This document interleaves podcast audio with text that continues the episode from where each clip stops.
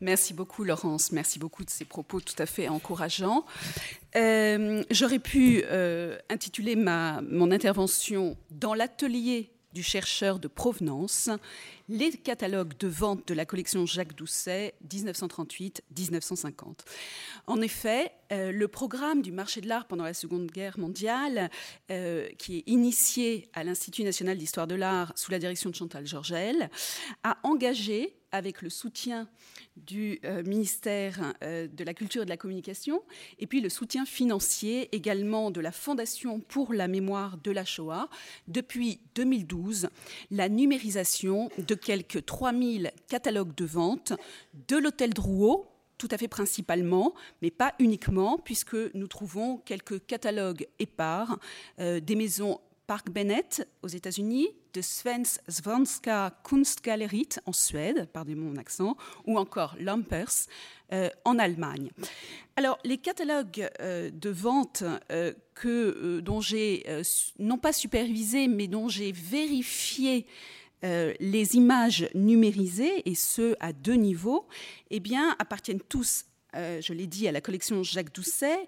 Il couvre la période 38-50. Il s'apparente à des petits fascicules consignant des notices, des mises en liste d'œuvres, et ils sont parfois accompagnés euh, d'illustrations je crois que c'est d'illustration. Et en tout état de cause, euh, à leur lecture, on peut avoir des jalons très importants euh, euh, de l'histoire des œuvres. C'est particulièrement important dans la période qui nous intéresse aujourd'hui pour ces recherches de provenance, car rappelons-le, le marché de l'art à Paris sous l'occupation est alimenté quelquefois par des œuvres issues de spoliations artistiques. Je vous montre ici euh, un catalogue dont la typographie peut être dans la typographie euh, gothique peut être mise en relation et en confrontation avec les catalogues, les nombreux catalogues mis en ligne par la bibliothèque d'Heidelberg dont on vous a présenté euh, tout à l'heure. et on voit bien qu'on essaye d'attirer une certaine clientèle. Alors, ces catalogues de vente, très prochainement, et c'est vraiment un scoop, ça a été euh, euh, précisé euh, il y a très peu de temps au service des musées de France, vont être en ligne à l'été 2015. Il s'agit des catalogues entre l'année 1940 et 1944. À cette fin, un long travail de mise en ligne a été préparatoire a été réalisé par, et je le salue très chaleureusement, Manuel Lalanne au cours de l'année dernière, et puis cette année, Léonard Ménard. Et ces catalogues ont été enrichis de compléments trouvés euh, à la fois dans le répertoire des commissaires-priseurs ou bien dans le site Rosevalent du ministère de euh, la Culture. Euh, que nous apprennent ces catalogues de vente et comment un dépouillement systématique euh, de ces 3000 catalogues de vente, exercice auquel je me suis bien, sûr livré, eh bien, que nous apprend ce euh, dépouillement euh, systématique des catalogues Alors, c'est ici. Non, c'est là. Voilà. Euh, tout d'abord, dans un propos préliminaire, je vais rappeler le contexte historique pour vous donner la nécessité d'appréhender ces catalogues de vente avec une certaine défiance. Euh, je vous invite à cette défiance pour différentes choses, parce qu'il faudra rappeler les paradigmes du marché de l'art à cette époque, qui sont sous les lois collaborationnistes d'un État collaborationniste. Et ça, c'est véritablement important. Je vous montre ici un unicum dans le corpus que j'ai pu dépouiller de ce catalogue euh, où euh, l'étiquette, alors bien sûr, ce n'est pas euh, fait de façon évidente, pardonnez-moi, cette étiquette vient voiler de façon pudique la vente de biens israélites sous la tutelle du commissariat euh, du commissaire gérant, qui est un organe vichysois, je vais y revenir, et puis euh, redonner aussi un petit peu le contexte de ces ventes euh, réalisées à l'hôtel Drouot par quelques 80 commissaires-priseurs qui forment une puissante corporation. Je vous invite à lire l'ouvrage d'Isabelle Rouge-Ducos sur l'histoire des commissaires-priseurs. Je me suis entretenue avec Isabelle euh, parce que j'ai été véritablement choquée, je dois le dire, de euh, m'apercevoir qu'il n'y avait pas une seule page sur le marché euh, de l'art à Drouot sous cette époque. Donc nous nous sommes entretenus et il est bien sûr question de réparer très très vite cette erreur. Euh, on vend de tout euh, à l'hôtel Drouot pendant cette période. On vend des belles pelleteries euh, en petit gris, en loutre, en hermine. Fin du fin, on vend des manteaux de Brechevance-Moiré. On vend beaucoup de bijoux. On vend également beaucoup d'argenterie dans ces temps de guerre. Et je pourrais déclamer à l'envie eh bien, cet inventaire à l'après-vert. Mais ce qui est très important, de voir, c'est qu'il est un temps fort euh, à l'hôtel Drouot qui attire le tout Paris, qui attire le monde parisien et de moins en moins, vous le conviendrez, la clientèle internationale. C'est l'organisation d'une grande vente de tableaux. Ce sont alors euh, les salles d'exposition qui vont s'orner pendant quelques jours pour présenter les lots prestigieux. Alors l'hôtel Drouot va se transformer en un musée temporaire, et j'ai emprunté cette expression à Ségolène Le Maine. Lorsqu'on cherche à restituer la provenance d'une euh, œuvre dans le corpus que je vous présente, corpus qui sera bientôt mis en ligne, il est important d'avoir en tête ces paradigmes de ce marché de l'art à Paris sous l'occupation. Tout d'abord, il est très important et nécessaire de voir la valeur du Reichsmark. Un Reichsmark égale à cette époque 20 francs de l'époque. Donc vous voyez que la clientèle allemande va arriver sur le marché de l'art avec, euh, avec vraiment des liquidités assez importantes. Deuxième euh, fait caractéristique de ce marché de l'art, ce sont les mesures d'exclusion des juifs de l'hôtel Drouot. Le règlement de l'hôtel Drouot s'attache le plus possible à suivre les directives de la préfecture de police et il souhaite, dans un premier temps, épurer l'hôtel des ventes de la présence juive au sein de la clientèle, mais aussi au sein de la corporation des commissaires-priseurs. Puisque euh, Corinne Erkovitch nous a parlé du maître Maurice euh, Reims, il sera remplacé. Pardon? Pardon c'était tellement évident. Je vous prie de bien vouloir m'excuser. Nous sommes entre historiens et nous révélons nos sources, c'est normal. Désolé, maître, est là. là. Désolée, c'était tellement euh, visible euh, pour moi que euh, voilà, je vous prie de bien vouloir m'excuser. Toujours est-il que ce commissaire-priseur sera remplacé le 19 décembre 1941 par son confrère. Alors là, je n'ose même pas citer son nom, enfin tant pis, puisque j'ai rencontré son fils qui doit me livrer quelques archives. Il s'agit de maître André Derberg, administrateur provisoire de l'étude de maître Reims.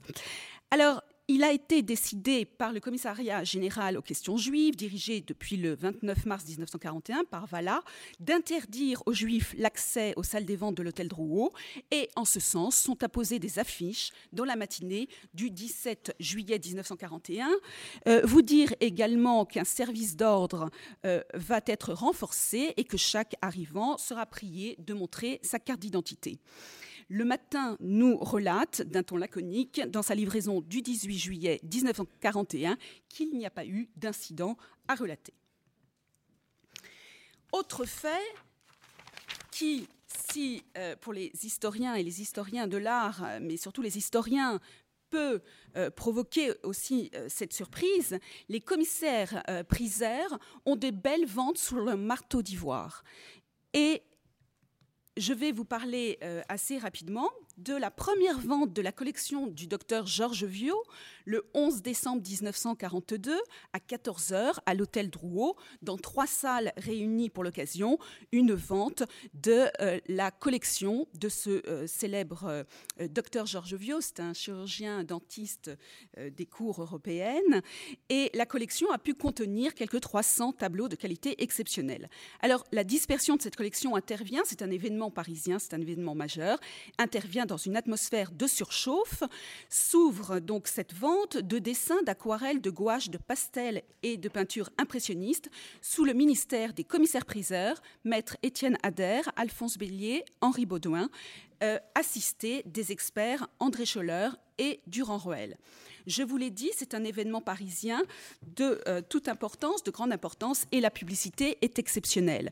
Des articles annonce l'événement dans le Moniteur des ventes, la Gazette de Drouot, euh, Beaux-Arts le matin, et puis également je suis, dans Je suis partout, dans La Gerbe, dans Comédia, dans Au Pilori.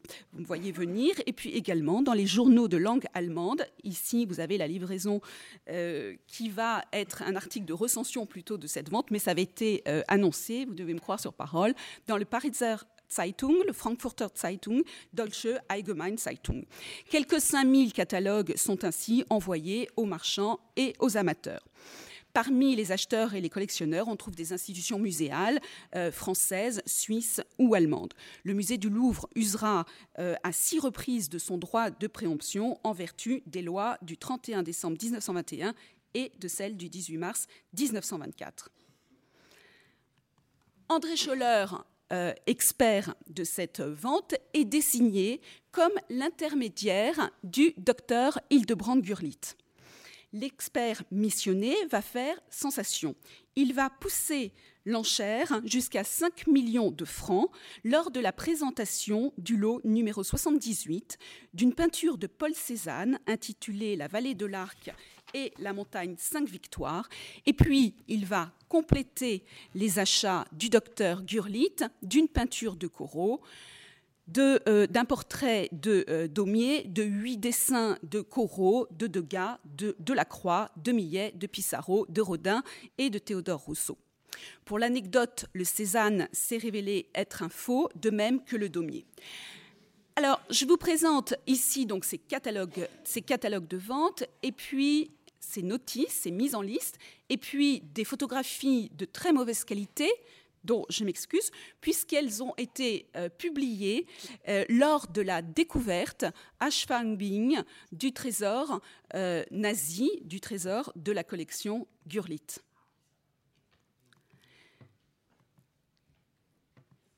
Je vous invite à, prendre ces catalogues de vente avec une extrême défiance. Ils doivent être confrontés et croisés avec d'autres sources. Je pense notamment aux sources du ministère des, pardon, aux sources des musées nationaux où les licences de demande d'exportation sont consignées et conservées. Ici, c'est une euh, demande de euh, maître Étienne Adair. Cet officier ministériel se charge d'obtenir la régularisation de la licence d'exportation. Il n'est toutefois pas capable de présenter euh, les dites œuvres pour la simple et bonne raison qu'elles sont déjà entreposées à la maison de transport, prêtes à être acheminées. Or, lorsque l'on étudie le catalogue de vente de cette première vente de Georges Viau et euh, euh, ses, archives, eh force est de constater que la confrontation n'est pas satisfaisante. Pourquoi? Parce que dans certains euh, documents, nous ne trouvons pas forcément les mêmes, les mêmes tableaux, des œuvres manquent, et nous le savons maintenant, Gurlitt a acheté beaucoup plus de tableaux. Très vite, deuxième exemple, si vous me le permettez, ici une image sur laquelle j'ai beaucoup travaillé, elle est euh, euh, vraiment très intéressante à divers égards. En histoire du goût, elle présente la possibilité de euh, nous rappeler l'histoire de l'histoire de l'art dans cette période, avec une confrontation et une opposition entre les œuvres proposées en échange lors du 3 décembre 1941. Il s'agit non pas de deux Matisse que vous voyez sur la photo, mais bien de quatre Matisse, puisqu'on a retrouvé le contrat qui nous permet de dater avec certitude cette photo, 3 décembre 1941. Hermann Göring est au musée du jeu de paume, il tient entre les mains le port d'Anvers de Jan Bruegel, qu'un marchand propose de euh, lui euh, céder contre les quatre Matisse qu'il va euh, pouvoir récupérer.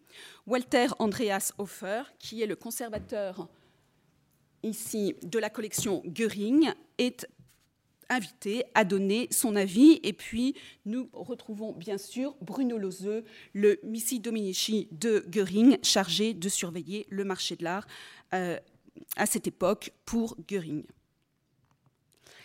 Je vous présente euh, l'œuvre qui est actuellement visible à l'Art Institute of Chicago. Vous voyez que la fiche de provenance, à tout le moins, est excessivement lacunaire.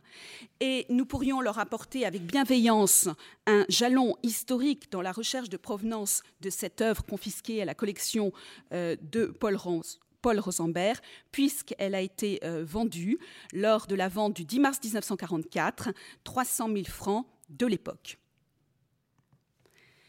La mise en ligne des catalogues de vente de la collection Jacques Doucet sur le portail numérique de la bibliothèque de l'INHA à l'été 2015 sera, à n'en point douter, une source essentielle pour l'histoire du marché de l'art des années 30, 40, mais bien plus tard également, puisque ce marché de l'art entaché d'œuvres euh, spoliées au patrimoine euh, artistique, aux familles juives, eh bien, ira euh, entacher ce marché dans les années également 50 et 60.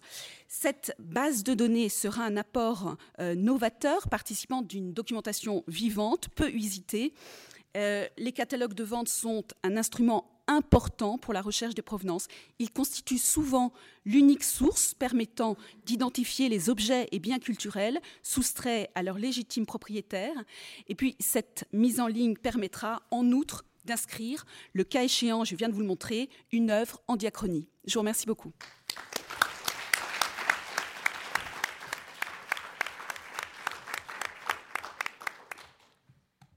Merci Emmanuel de cet exposé édifiant et euh, j'essaie de me mettre à la place des jeunes générations et en particulier des jeunes élèves de l'école du patrimoine et je me demande si le sentiment d'irréalité euh, face à cette période est le même, c'est-à-dire comment tout cela a pu exister. Je vois quelqu'un qui a l'air d'avoir un peu plus de 20 ans, mais guère plus, qui, qui, acquiesce à ce que je viens de dire. En tout cas, chez moi, j'avoue évidemment, toujours, après avoir tellement travaillé sur cette période, avoir toujours ce sentiment vraiment d'irréalité. Et euh, en effet, cette euh, immense concurrence, en particulier entre flibustiers, au fond, flibustier nazi, mais flibustier aussi français. On voit bien qu'il y a eu des acteurs donc, euh, de toute nationalité dans cette histoire et est absolument, à proprement parler, euh, incroyable. L'histoire est toujours euh, plus incroyable que le roman, on le savait bien. Hein. Paul Venn dit l'histoire est un roman vrai et c'est vraiment un roman noir, comme vous, évidemment, vous commencez vraiment de plus en plus à le comprendre et à le ressentir à travers, encore une fois, ces objets qui sont des œuvres d'art, mais qui dépassent le simple objet de délectation, encore une fois, qui sont traversées par l'histoire. Je crois que c'est vraiment la conscience et la morale de cette histoire, c'est que chaque objet d'art contient une histoire collective et une histoire individuelle.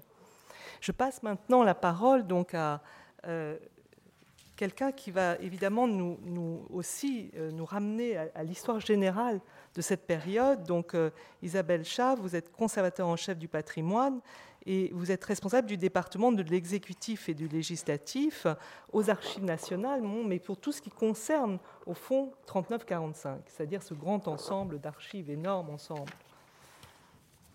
Merci, de me passer la parole. Et je voudrais en préambule remercier aussi Gennaro Toscano et Philippe Dagen d'avoir accepté d'aménager euh, le programme de cette matinée, pourtant déjà dense, euh, puisqu'à la lecture évidemment du programme que j'ai reçu, je me suis dit qu'il était important non pas de vous faire un état général des fonds euh, naturellement sur les spoliations aux archives nationales, je serais très ambitieux dans les 15 minutes, mais de profiter de la présence notamment de futurs conservateurs du patrimoine pour vous faire un point d'actualité sur les outils d'orientation des lecteurs que nous avons mis tout récemment en ligne et qui concernent directement le sujet que nous abordons depuis ce matin. Par ailleurs, euh, beaucoup d'informations sur les processus, sur effectivement le contexte ont été euh, exposées de façon euh, tellement limpide que ça servira de parfaite introduction et de contexte historique à mon propos. En effet, dans les fonds post-révolutionnaires qui ont été récemment transférés sur le nouveau site de Pierrefitte-sur-Seine des archives nationales, les fonds concernant la spoliation patrimoniale en général et qui, en incluant les objets d'art sont évidemment nombreux, que l'on s'intéresse à la politique de transfert d'œuvres d'art initiée par Bonaparte, si on remonte jusqu'à cette période, ou plus récemment aux spoliations d'objets d'art français durant la Première Guerre mondiale, documentées notamment par la sous-série AJ28, le tribunal d'indemnisation des dommages de guerre de Paris, qui porte mal son nom parce qu'en réalité il instruit pour toute la zone rouge au nord-est de la France.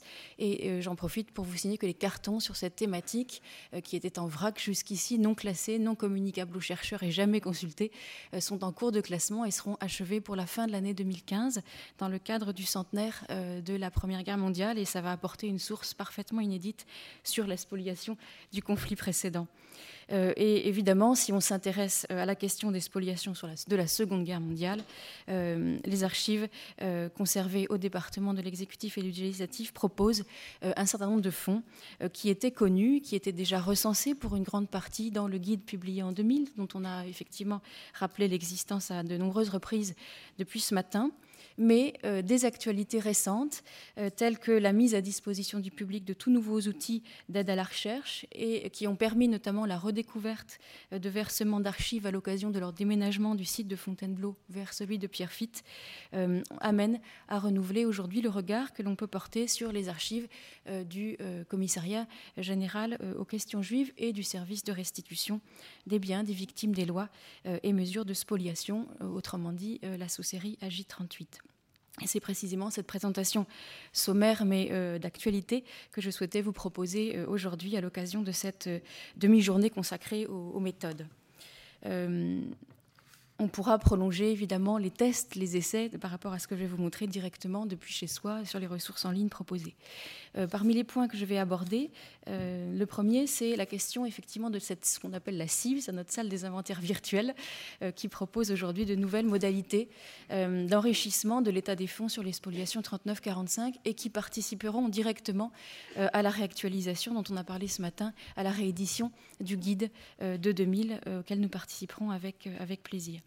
J'aborderai ensuite euh, la, restitution au public depuis le mois d'octobre 2014, donc toute récente, d'une base de données absolument gigantesque euh, d'indexation patronymique des 60 000 dossiers individuels d'organisation économique. La base est enfin achevée et restituée au public. Et enfin, j'aborderai la question pour recontextualiser avec la thématique de ce matin de euh, ce en quoi est-ce que cette sous-série AJ38 peut servir en particulier au domaine de la spoliation des œuvres d'art notamment. Euh, pour cette question de cette salle des inventaires virtuels, je vous invite donc à aller sur le site des Archives nationales, euh, où euh, il faut que je vous dise en préambule que le chantier de construction de ce nouveau site ne s'est pas contenté de faire sortir de terre un bâtiment de 42 mètres de haut, mais il s'est aussi accompagné d'un projet connexe mené dans l'ombre pendant plusieurs années assez volumineux qui a consisté à dématérialiser l'ensemble de 27 000 instruments de recherche euh, qui ont été reçus ou qui ont été élaborés par les archives nationales depuis la Révolution française, depuis leur création. Et quand je dis 27 000 instruments de recherche, un instrument de recherche peut être un meuble à fiches de 120 000 fiches euh, ou un instrument de recherche en 10 ou 12 tomes, ça en constitue une unité.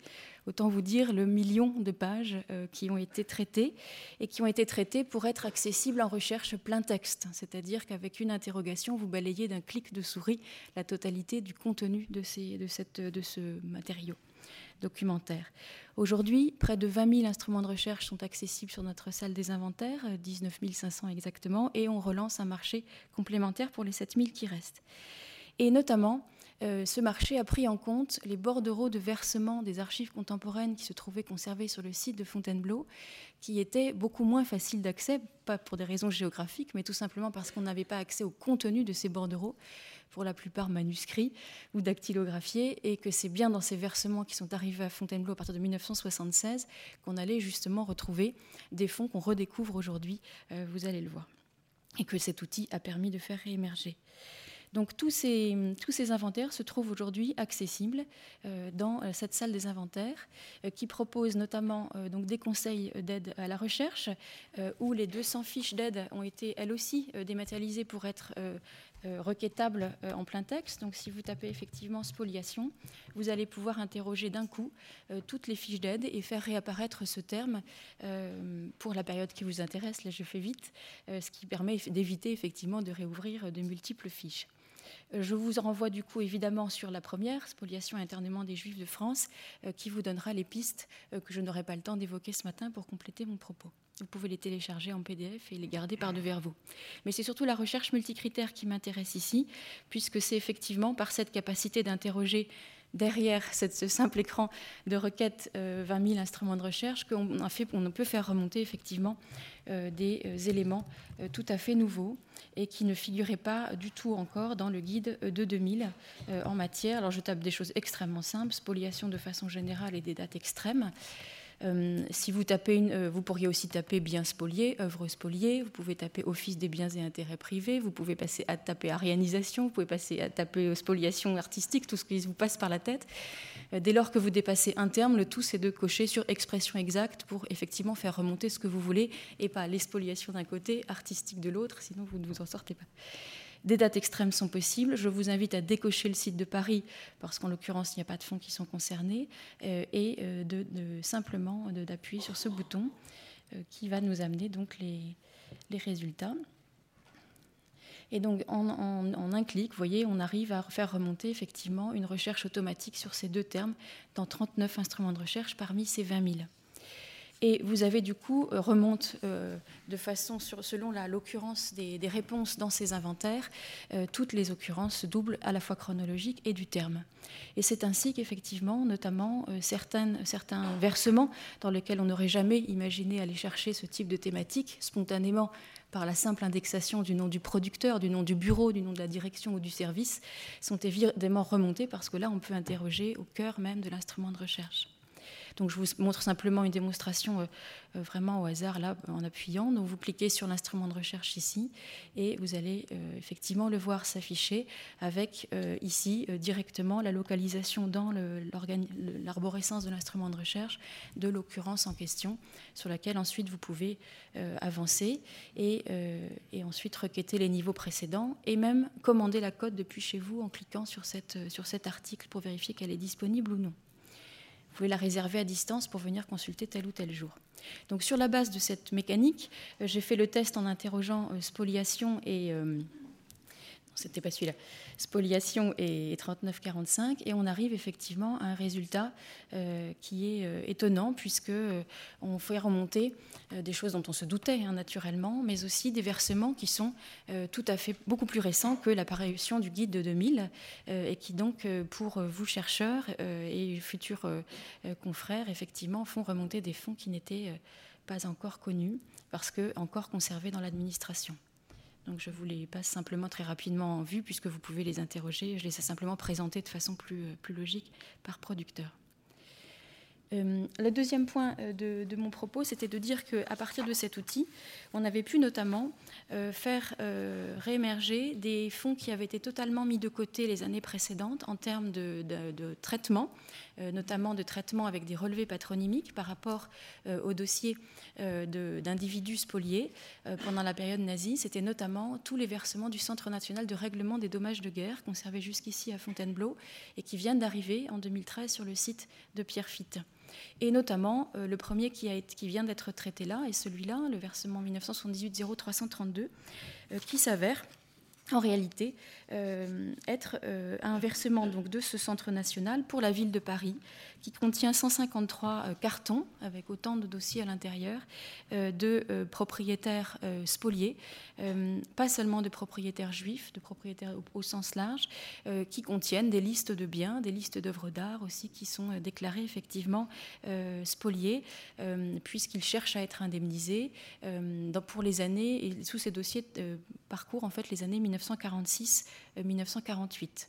Donc euh, l'inventaire patronymique sera terminé tout, très bientôt et donc on va faire de même pour les quatre autres versements qui étaient pour l'instant n'a pas du tout encore fait partie de, protocoles comme ça de traitement aussi fins qui permettent précisément de répondre euh, à la recherche euh, des victimes et de leurs biens.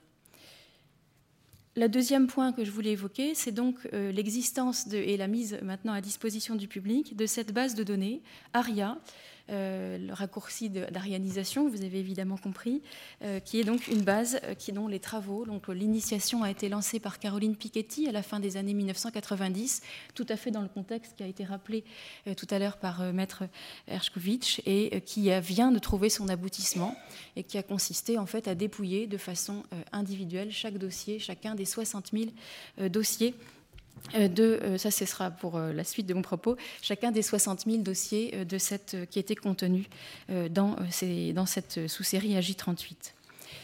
ils ont donc, ma, collaboratrice Monique Lebois-Péchon, en charge de ces fonds, a ainsi pu achever donc la réalisation de 99 940 fiches pour pouvoir achever cette base. La CNIL ne, nous autorise pas actuellement euh, dans ses avis, évidemment, à mettre en ligne ce type de fichier qui facilite la requête patronymique. En revanche, euh, ils sont à la disposition du public euh, dans les salles des inventaires de Pierrefitte et de Paris. Je vais donc accélérer. Euh, grâce à cette fiche notamment, grâce à, cette nouvelle base, euh, la recherche s'effectue dorénavant par nom et prénom de personne, c'est-à-dire euh, le particulier victime de spoliation, ou bien par raison sociale s'il s'agit de société. On peut donc y retrouver des collectionneurs, on peut y retrouver des marchands, on peut y retrouver des particuliers, on peut y retrouver des antiquaires, si on cherche à interroger cette base de la sorte. et à la suite de cette, de cette indication, on peut également rechercher par commune, euh, pour Paris par arrondissement, pour chaque commune française et par département. Euh, elle permet de retrouver directement la cote et le numéro euh, du dossier de spoliation relative à une personne ou une entreprise, à Paris comme en province, et elle indique, ça c'est important, le lieu ou les lieux de la, spoliation ou des spoliations qui sont concernés dans le dossier qui ne correspond pas forcément euh, au lieu d'enregistrement en fait euh, du dossier. Et enfin et surtout, elle indique directement la code du microfilm euh, où vous pouvez retrouver et consulter le, dossier individuel complet de l'individu puisque vous le savez, les archives de la sous-série AJ38 sont librement communicables. C'est pour des raisons de conservation et de fréquentation de ce fonds qui sont accessibles sous microfilm. Donc cette, nouvelle ressource euh, va permettre euh, d'alléger et de faciliter considérablement la recherche à partir d'une base patronymique, euh, lorsqu'il fallait précédemment rechercher d'abord à travers les dossiers par section pour le département de Paris et de la Seine, et en particulier, j'insiste sur la section 6, et puis il fallait d'abord commencer par rechercher dans les fichiers alphabétiques des entreprises topographiques, des entreprises de la zone nord ou de la zone sud ou de Paris, avant d'être renvoyé vers un numéro de dossier, etc. Donc là, on a effectivement la capacité d'interroger une même famille euh, euh, pour tout le territoire français. Je souhaiterais simplement souligner que des renseignements complémentaires peuvent être trouvés euh, dans les dossiers des administrateurs provisoires. On a cité cette ressource tout à l'heure, et effectivement, j'y insiste particulièrement, qui sont répartis en trois ensembles, vous voyez, dans la sous-série J28. Et euh, quant à la trace euh, de la revendication et de la restitution de ces biens après la guerre, elle peut figurer dans le dossier d'arianisation si le service de restitution, dont je vous parlerai maintenant, qui a repris en 1945 les archives du, CQG, du CGQG, en a été informé. Et donc, pour euh, terminer, j'accélère vu le, peu de temps qui reste, euh, je voudrais terminer simplement en vous signalant, et notamment à l'attention de, des futurs confrères, euh, en quoi est-ce que cette sous-série HD 38 peut être particulièrement intéressante pour le domaine effectivement de l'histoire de l'art euh, c'est vrai, il faut être honnête que ces dossiers euh, individuels d'organisation économique euh, contiennent rarement, mais ils en contiennent des listes effectivement de biens comportant des objets d'art, des antiquités, des meubles. mais d'autres archives du fonds sont beaucoup plus directement concernées et beaucoup plus facilement accessibles. Euh, notamment la première partie, donc le, commissariat général aux questions juives, où je vous ai effectivement sélectionné ici un certain nombre de dossiers euh, qui permettent euh, d'aller droit en fait au but. Et surtout, la partie la plus simple finalement, c'est de pouvoir, pour Paris et pour le département de la Seine, travailler à partir de tous les dossiers qui tournent autour de cette section 6, qui était la section concernée notamment par les antiquités et les objets d'art et qui a géré aussi la liquidation des marchés, euh, une thématique dont on n'a pas forcément encore parlé ce matin, euh, et qui pouvaient effectivement eux aussi vendre euh, des œuvres d'art. Donc vous voyez les typologies de documents qu'on va retrouver dans les dossiers généraux de cette section. puis ensuite dans les dossiers individuels le type aussi de typologie, et enfin les demandes et les autorisations de liquidation typiquement pour cette section. Dans la partie suivante du fonds, donc le service de restitution des biens des victimes des lois et mesures de spoliation, en, pendant de la présentation ce matin euh, faite par le ministère des Affaires étrangères. Nous n'avons, nous, pratiquement pas d'archives sur la commission de la récupération artistique et mes collègues euh, Anne Lisken et Cyril Daïdé vous ont montré pourquoi. On a une, code d'archives, mais qui contient effectivement aussi des listes de biens et des photographies d'œuvres d'art. Euh, c'est la question des, livres et des bibliothèques avec ces dépôts de consultations et de visites qui ont été constitués pour venir pouvoir analyser et revendiquer ensuite, revendiquer le terme est faux, mais en tout cas récupérer ces biens euh, et sont parfaitement documentés. Comme pour la Première Guerre mondiale, la question des pianos est euh, redoutablement traitée avec un nombre de dossiers extrêmement conséquent. Hein. c'est un vrai sujet, cette question de la restitution des pianos. Et euh, on a aussi l'inventaire des biens extrêmement précis, abandonnés par les Allemands sur place dans les locaux qu'ils avaient réquisitionnés dans un certain nombre d'adresses. Et surtout, voilà, c'est mon dernier, c'est ma dernière vue. Et je voudrais aussi, donc, euh, vous, pour terminer, vous, euh, vous inciter, effectivement, notamment pour les départements de Seine, Seine-et-Oise et Seine-et-Marne, à consulter. En particulier, ce sont peut-être les plus précis euh, en termes d'inventaire, en termes de, documents figurés aussi, de consulter ces codes que vous avez ici listés sous les yeux. Voilà, je vous remercie.